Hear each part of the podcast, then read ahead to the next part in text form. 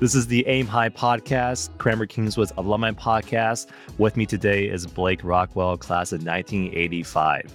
He is the founder of Special Spectators and does many other cool things. So, Blake, I'll hand over to you. Please tell us a few more things about yourself. Well, Robert, thanks for having me on. It's great to be on. I don't know how many of your viewers or listeners have heard of Special Spectators, but we're a uh, volunteer run nonprofit organization. We create VIP, all access game day experiences for seriously ill kids and their families at sporting events across the country. Overwhelming majority of what we do is with college sports and within college sports, specifically college football. We've been doing this for 20 years since 2002. So we're 20 seasons celebrating our 20th anniversary this year. And um, what we create for kids who are going through a lot, medically speaking cancer, cystic fibrosis, waiting organ transplants, kids with major cardiac conditions, cystic fibrosis, any serious life threatening illness. What we create for them and their families is kind of the ultimate Saturday experience. So that includes a tailgate party, an ultimate hospitality area. G rated, kid friendly uh, tailgate party, not like what you did when you were an undergrad. Yeah, that would not be appropriate. Yeah. We feed them their we also welcome a number of special guests to our hospitality area, whether it's mascots, cheerleaders. We get a portion of the marching band to come and perform for the families, get them revved up for the game. Other student athletes, we get the kids into the locker room where they get to try on their favorite players' equipment. They meet the coaches and players. They're down on the field watching the guys warm up from the sidelines. Sometimes they serve as honorary captains for the game that they're attending. They get introduced to the crowd during a media timeout which is my favorite moment, still gives me goosebumps after 20 years. So imagine over 100,000 fans giving these kids, you know, the loudest standing ovation of the game. It's just a really powerful moment. And uh, by the way, we were in six of the 10 largest college football stadiums last fall. So Alabama, Michigan, Ohio State, Penn State, Florida, Texas, all the biggies we partner with. Yeah, I can imagine. That is such an amazing experience for the kids. Yeah, definitely. So, how did this start? What was the inspiration behind it all? Uh, one of my older brothers was born with a congenital heart defect, passed away at the age of 10 and a half during his second open heart surgery. And I grew up mostly in Grand Rapids. I also grew up in, in Midland, but first part of my life was in Grand Rapids, Michigan, where my entire family lived and, and grew up also. And we would make the family would make trips to Chicago to Children's Memorial Hospital there. And out of college, I moved to Chicago and became a volunteer at the exact same children's hospital and met incredible families, inspiring kids. To my surprise, a lot of them had never been to any type of game in their life. They were huge sports fans, but really the only access they had to sports was what they watched on television or through video games. And I thought, that's crazy. We can definitely take kids to games and not just take them to games, but as I described to you, make them a part of the game. And so that's what we do. And and in 20 years, we've hosted over 10,000 patients, siblings, and parents in all at just under 500 games. We'll probably go over that 500 game threshold for the 2022 season. So, after with all experiences, these game days, what did the kids tell you? What did they tell you afterwards about how they feel? Yeah, it really varies. We think that we put together a day that they will always remember, they will always cherish. And we have had kids, a handful of kids who have passed away three, four weeks after going to a game. And families will say to us, that was our child's last great day. But I think what is really important is to listen because each individual child and their family and what they're going through is unique to them. Now, obviously, there are a lot of similarities, but it's unique to them. And so, what's important for us and our crew of over 200 volunteers across the country is to really listen. As you can imagine, having a child dealing with a life threatening illness can be a huge mission for the family. It can create a lot of tension in a family it's not uncommon for mom and dad to split up as a result of all of this pressure and tension and everything that's going on in the life in their lives. Sometimes a child's dad maybe not is not in the picture. So really being present to that is incredibly important because out of all of the incredible memories and elements that we might create on game day, what might be most memorable to that child is that our volunteer played catch with them at our tailgate or down on the field or something like that. So even though we think all this really cool stuff of going to the locker room and meeting the coaches and players and getting introduced to a hundred thousand fans is something that they will be incredibly moving and something they'll cherish. Something as simple as playing catch with a volunteer is what they really remember. So it can really vary from case to case the funniest story I think. I, and I often I like when I go to an event, I like asking kids, "What was your favorite part of the day?" And I've had funny replies. I've never been up close to one of those orange pylons in the end zone. I'm never going to forget that. I'm like, okay, that's awesome. So you just never know what a kid's going to say. Yeah, yeah. Well, so so how do you decide or how do you pick who to bring to the game day? So we are not a wish granting organization. Now we have families who reach out to us and say, "This is our story. We would our child is a huge whatever Oklahoma fan or whatever school, we would love to go to a game and we will grant that. We will reach out to them and make that connection. But a majority of what we do is collaborating with children's hospitals all over the country in these cities where the colleges are located or a children's hospital that is closest to that college town. And we collaborate with the hospital. We tell them, hey, this is what we're looking for. We're looking for kids who are really going through a lot, medically speaking, who have been going through it for a long time, or maybe they're just in a really rough patch right now and they need their tanks refilled. They need to be re energized. They need to have their spirits lifted. We obviously want kids who are going to really appreciate going to a game. And by that, I mean, we don't want a child wearing green and white who's going to the Michigan game. So that's kind of what we share with the hospitals that we partner with. And then collectively, we select the families and we surprise them with an invitation to spend game day with us. And that's pretty much how it works. How's the surprise go? It's just, we like to do it a couple of weeks before game day. We don't want to do it too far in advance because unfortunately things might happen. If we do it months in advance, there's a good chance that something's going to happen to a child and then you have to break the bad news to them that they can't go. So we just send them that invitation to come join us and then we really just take it from there. Families don't have to do anything other than wake up in the morning, get the kids dressed, hair brushed, teeth brushed, get them in the car and just drive to the stadium. And once they're there, we take it from there.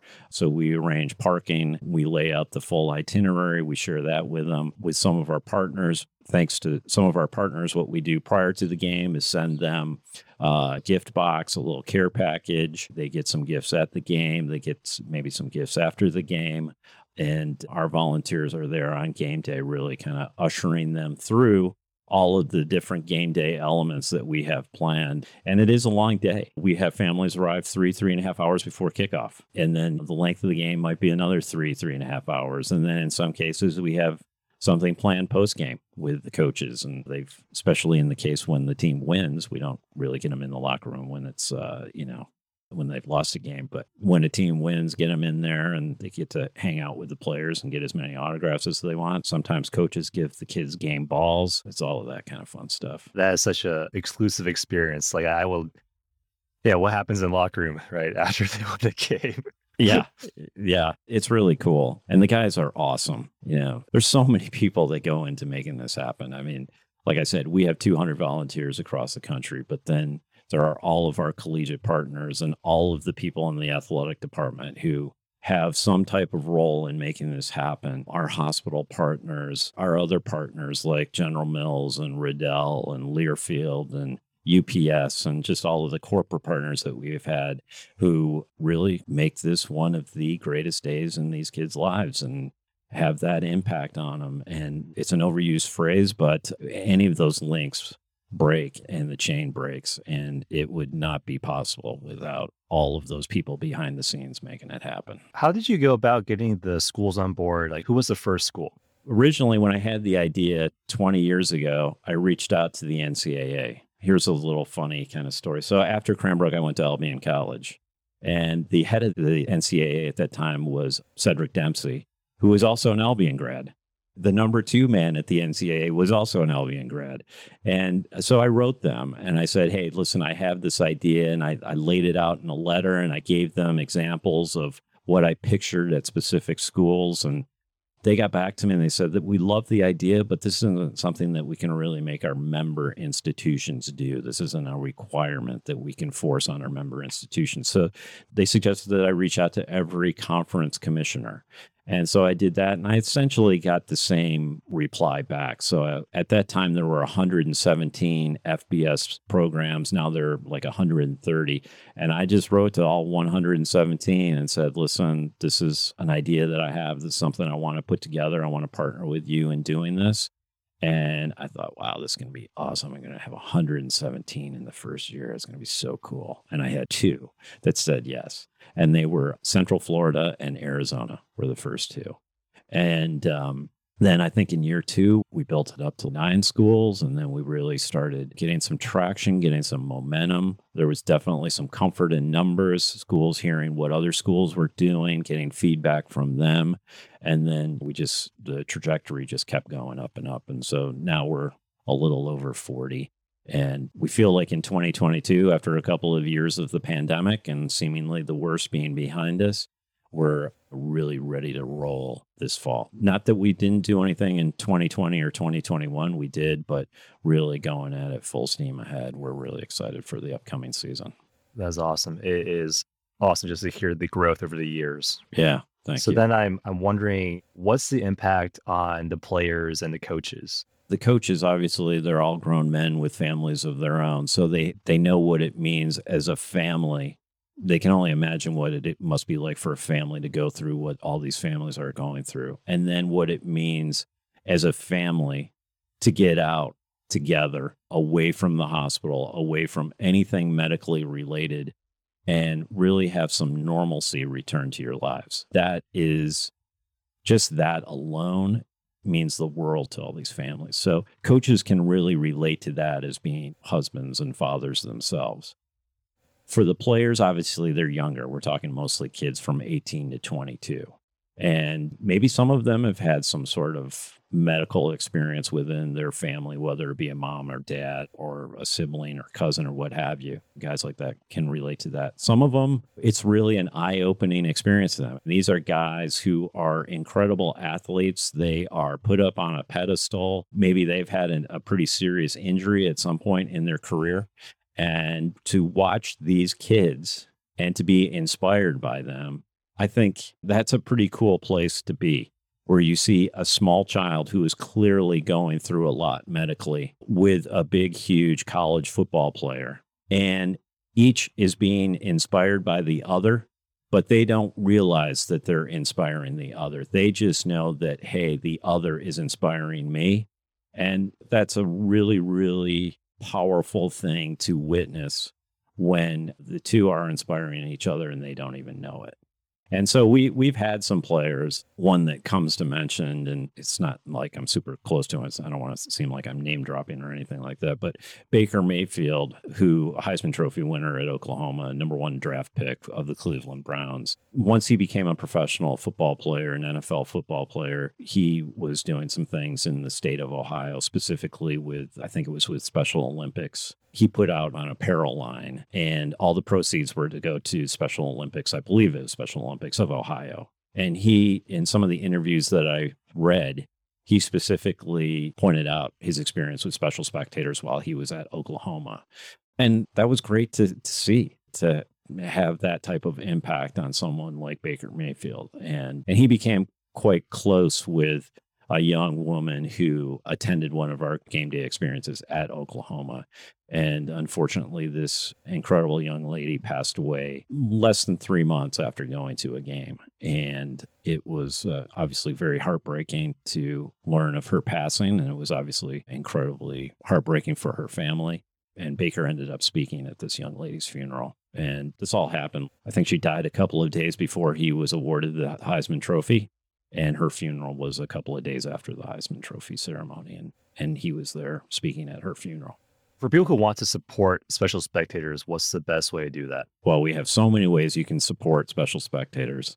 Firstly, you can go on to our website. You can make a donation if you'd like to do that. You can reach out to me, info at specialspectators.com specialspectators.org. That's special spectators with an S at the end, specialspectators.org. If you'd like to get involved either in volunteering or maybe you would like to get your company involved in special spectators, there are a number of ways that someone can help out. And whether it's donation, helping us with fundraisers, we're going to have a number of fundraisers throughout the country this year in communities where we just have a ton of support. We had a great fundraiser uh, a couple of months ago around the Reese's Senior Bowl in Mobile, Alabama is a fantastic partner of ours where we host a, a unique two day experience there. And we get so much, we receive so much great support from the Mobile community that we decided to do a fundraiser there. And so we've got a couple of years of that under our belt. Our featured special guest two months ago at our fundraiser was Brett Favre. And so we're taking that blueprint and doing fundraisers across the country. And we'll do one in Knoxville, Tennessee. We're going to do one in New York City, Chicago, probably do one in Oklahoma City, and probably one on the West Coast, maybe in San Francisco or LA. So if there are any volunteers or any, and there are, that's a great thing, Cranbrook alums all over the country, all over the world. If you want to help out with any of those or any of our game day experiences, reach out to me, info at specialspectators.org. Awesome. All right. So, Cranbrook, let's rewind a little bit. So, Special Spectators, Albion College, Cranbrook. When did you start? Yeah. So, I went there my junior and senior year. I started in the fall of 1983. I was a boarder. One of my great regrets in life is that I didn't go for all four years. I wish I really wish I had. Someone had spoken to me, Mickey Price, name from the past. He passed away just a couple of years ago. Mickey Price um, was someone who I knew going back to, I guess, kind of late grade school, middle school years. And I remember vividly going up a, a chair. I was skiing with him and we were going up a chairlift together. And he said, Have you ever thought about going to Cranbrook? And I was kind of like, Well, what's Cranbrook? And I was, as I said to you earlier, I was too young, too stupid to really understand what the heck he was talking about. I was kind of like, well, I've got my own school here. Why would I go to Way School? But anyway, I eventually became friends with some people who had been going to Cranbrook. And so it came up again. And my parents and I looked at it and we decided this is something that I'd really love to do. And so I went my junior and senior year. It was an incredible experience. I'm still friends with tons of my classmates you know, I think about all of the the teachers and coaches who really impacted me, advisors. Mr. Hazard was my advisor. I think about, and some of these teachers left shortly after, but guys like uh, Chris Martin and Bob Rogers and Ben Snyder, obviously, who was a huge Cranbrook figure, and Bob Hoffman, Rich Lamb, who was my dorm master, Andrew Fisher, Bill Schulman. The list is is endless, and I'm going to forget some people, but Charlie Shaw, obviously, as well, was teacher. This was before he even had any administrative role. So it was really an incredible experience. And I was not the be- the greatest student at all. I wasn't. I'll just come out and admit that. And I don't have to admit it because a lot of people know how dumb I am. But I remember the very first English paper I wrote at Cranbrook and my experience at public school. What I, I remember this vividly as well. My English class, our fellow students graded our papers. So you pass it to the person to your right. This was in public school and, and nothing against that. I went to a very good public school too. That was when you have your friends grading your papers, you don't learn how to write. And I remember my very first paper that I submitted to Chris Martin in my very first English class, and he didn't even really great it. He just wrote see me at the top. And I was like, oh man, he's I'm going to teach you how to write. And I had to submit to him maybe three or four different drafts, which I don't even think was a requirement of the other students. That's how what a poor writer I was. And I had to submit three or four drafts to him with every writing assignment before I submitted the final draft. And he was he would have dorm duty in the floor below me. Whenever he was on dorm duty, I had to come down and sit with him and go through every inch of my draft with him and it was people who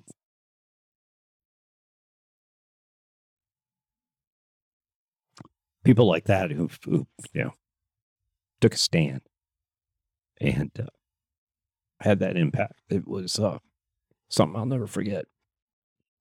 I, I, will say I was also a boarder through my four years there, And I also had a pretty similar experience in my teacher at the time. He was my freshman year teacher, Mr. Dunn. And he was also at the floor below, below my room. um, and it was such, uh, sometimes I would, I would avoid going down that staircase because there's, there's basically two staircases to go down. Right. So I right. avoid that Yeah, staircase. yeah. and know that's where he is. um, but but yes, it was so helpful in just becoming a better writer and articulating thoughts. And even going to to the University of Michigan after graduating, the English class was just so much easier. so what, what was that grammar? Yeah. yeah. So Well, it's for me writing. So it's kind of been a, a journey. My, it's funny. My wife is a, an incredible writer. She actually went to journalism school at Northwestern, and she's sometimes when I'm still having trouble writing something, she'll help me out. And this is not an exaggeration. She'll just whip out two pages of incredible stuff in five minutes. I'm not exaggerating. It's incredible. It still baffles me, and that's what I still strive to be able to write like that. But it's work in progress, definitely but I take a lot of the a lot of the lessons that I took from Mr. Martin to this day. Yeah, But when was the last time you talked to Mr. Martin? it's been years. He left shortly after I graduated, but Mr. Shaw I still keep in touch with. So my daughter Lauren graduated in 2020, and she was a boarder. We were living in New York City when we got her started there. And then I moved back to Michigan after 30 years of not living in the mitten. I moved back to Michigan in 2019, the summer before her senior year, and we kept her as a boarder just to not disrupt her Cranbrook experience. So I would see Mr. Shaw all the time. Now that he's retired, I, occasionally we, we send emails. We talking about getting together and and. Uh, but anyway, Mr. Shaw sometimes gives me updates on Mr. Martin. Gave me a book that he had written. So I have not spoken to Mr. Martin in a long time. And his son was in my class too, but I haven't seen his son Richard in a long time either. Maybe it's a Yeah. it might be a good time to catch up. Yeah, no, definitely. As a boarder or or in general your experience at Cranbrook, like what's uh what's number one of the most memorable moments you've had? Oh wow. I don't know if I can say some of them publicly. I, I just I think for any experience it's in its entirety that's what impacted me as far as my Cranbrook experience.